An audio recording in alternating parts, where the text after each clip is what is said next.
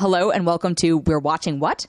I'm Dana, or the DHK as I'm known in many circles, and I will be your host. And we are going to be watching three different films this week. They are all available on streaming from the comfort of your home. So please take a listen and then stay tuned because we're going to have lots of exciting reviews and interviews with special guests and all sorts of fun stuff, and now completely available to you as a podcast. So thank you for joining. Thank you for listening. This is going to be an evolving experiment. So please absolutely give your feedback. And without further ado, here's what we're watching this week. We are watching three different films, starting with Bill and Ted Face the Music. And Keanu Reeves and Alex Winter are back as Ted and Bill. And it's been about 30 years since we've checked in with our most excellent stars, and those 30 years have not brought a lot of progress. Not in a bad way, not in a good way. It's just this is basically the same film that we have seen before. And I feel like it's stuck in this weird position where if it had been anything super that had super deviated from the template we'd seen before, the super nostalgic audience who was really looking for that kind of Bill and Ted hit would be upset by it. But by the same token, it means that a new audience who might not be the biggest Bill and Ted fan and might not be super familiar with the references or with the kind of cameos or the little Easter eggs might not be as enamored of it because it's not bringing anything new to the table, but it's expecting you to be familiar with these characters. It does a bit of catch up, but more or less it just throws you into it. So for me, who someone who's a casual Bill and Ted person, you know, I am aware of Bill and Ted. Obviously, I've seen it, but I haven't seen it in a really long time. But it's not one of those films that I personally go back and watch again and again and again this was eh, for me. It's fine as a background watch, I would say, but the fact that it's on streaming, I think, is actually a good thing. If this had come out in theaters and I paid a bunch of money to go see it, I don't know how I would have felt about it. I think one of the most interesting updates is that so Bill and Ted are thankfully they did not have them play their younger selves. They are now age appropriate and they have families and they each have a daughter, and their daughters are played by Brigette Lundy-Paine and Samara Weaving. And I think they do those two do an excellent job of channeling the characters of Bill and Ted as the progeny of Bill and Ted. And basically, they get to go on their own kind of adventure. I think there are a lot of Easter eggs and moments that fans of the originals will appreciate. But as someone, again, who needed a refresher or more of a refresher than the film provides, I was just kind of ambling along. That's the that's the biggest thing about this thing, right? It just kind of ambles along. I'm actually now afraid to go back and watch Bill and Ted's Excellent Adventure because I'm afraid it'll ruin it for me if it doesn't hold up. And that's for me personally. Again, I know there are people who are huge fans of these movies. Again, I think because it is coming out in this content drought, people are going to watch it. People are going to enjoy it to a degree but it's not going to go down in the history books as this amazing you know i can't believe they got they came back and these characters are back etc etc spectacular feat. It'll just kind of be eh. So for me because this doesn't touch on that nostalgia factor for me or that you know loyalty affinity and be, as much as i love all the actors involved like i love keanu reeves right? Such a great just character person actor etc whatever but it, this wasn't for me and it wasn't meant for me and i think the biggest challenge is if you're a super loyal fan i don't i don't know where this will rank for you but just be warned that you're going to get the same stuff, but they're all going to be a little squishier and meltier, and you know, it's it's basically the same plot you've seen before, and maybe maybe you're better off just watching the original. Just putting it out there. Just a thought, but if you enjoy it, more power to you. I personally am only going to give it three out of five. We're also attempting to watch this week Get Duked, which is a British slash Scottish film that came out on Amazon Prime today. And the good thing for this as well is that you're not paying extra for it.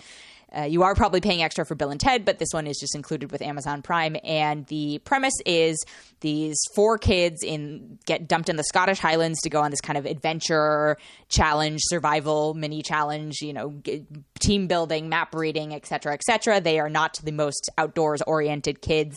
They are sort of lads or wannabe lads to a degree. I think there are going to be some challenges if you are not familiar with UK culture. There's no adaptation here for an American audience, and that's totally fine, right? It's not, it shouldn't have to be. I think the weirdest part to me is that Eddie Izzard is in this film there are definitely points where it's supposed to be Eddie Izzard's character, and you're like, oh, he was clearly only available for maybe two days of shooting, and so it's like bad stunt doubles and voiceover, etc. And I love Eddie Izzard, and I think he's such a great actor. But I, I had to think to myself, what are you doing in this film, Eddie? The the dynamics between the kids are fine. It's a somewhat juvenile film. I don't think it's attempting to be anything more than a juvenile film. There are a couple kind of sweet moments in it, but ultimately, again, I'm not the audience for this in a very different way. I think if you are maybe a 15 year old aspiring to be a cool kid, maybe you'll relate to this more. I think this sets up a similar tone to something like Good Boys, which came out last year, where although that was really young kids and, and that sort of just that, that sort of camaraderie, that sort of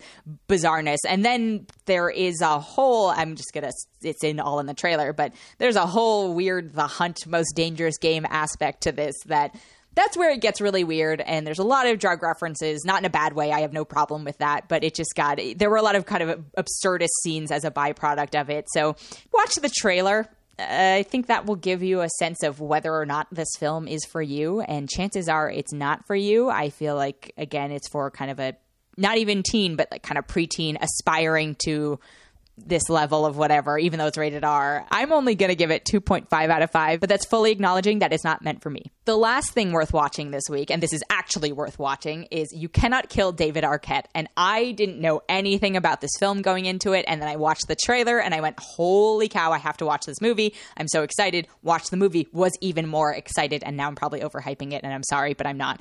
So I was completely unfamiliar with the fact that in 2000, David Arquette, actor David Arquette, and this is a documentary, but that actor David Arquette had uh, entered the WCW, which again, I I learned a lot during this film. I learned a lot about wrestling. Uh, that David Arquette won the WCW, which was a competitor to the WWE World Heavyweight Championship, and it was a kind of cross promotion with him promoting his film Ready to Rumble. And wrestling fans took it very, very, very, very seriously, as they tend to take most things and the fallout from it was just it lasted years and years and years and i had no idea for me david arquette never fell out of the p- cultural zeitgeist I hadn't exactly kept track of him, but I wasn't aware that he'd suffered, you know, his career had struggled a little bit as a byproduct. And this film goes into all of that. And it's just things I never, ever would have expected. And so I was absolutely riveted as someone who has friends who are very into wrestling but knows almost nothing about it personally it was it gave me a lot of insight into their lives and their fandom and how seriously they take it. And i was you know i was lucky enough to talk to david arquette about the film after and then i got to talk to my friend uh, jimbo on his podcast about it because that's i this is just how much i like this film is that i want to talk more about it because it's such a weird pop culture moment catalyzed in time with a very watchable subject who just puts it all on the line. And i will say as fake as wrestling storylines or as manufactured as they are, there is clearly an athleticism required to compete in wrestling. So it is not fair to say that even professional kind of WWE performance wrestling is not a sport. I will absolutely say that without fail. But this just it pulled back a curtain that I didn't realize I wanted pulled back. And so I highly recommend you check it out. You can also interview with David got weird and fun and he's just a very watchable charming character. He takes it super seriously, but I think there's kind of a joy in being along for the ride with him. So I am going to give You Cannot Kill David Arquette 4.1 out of 5.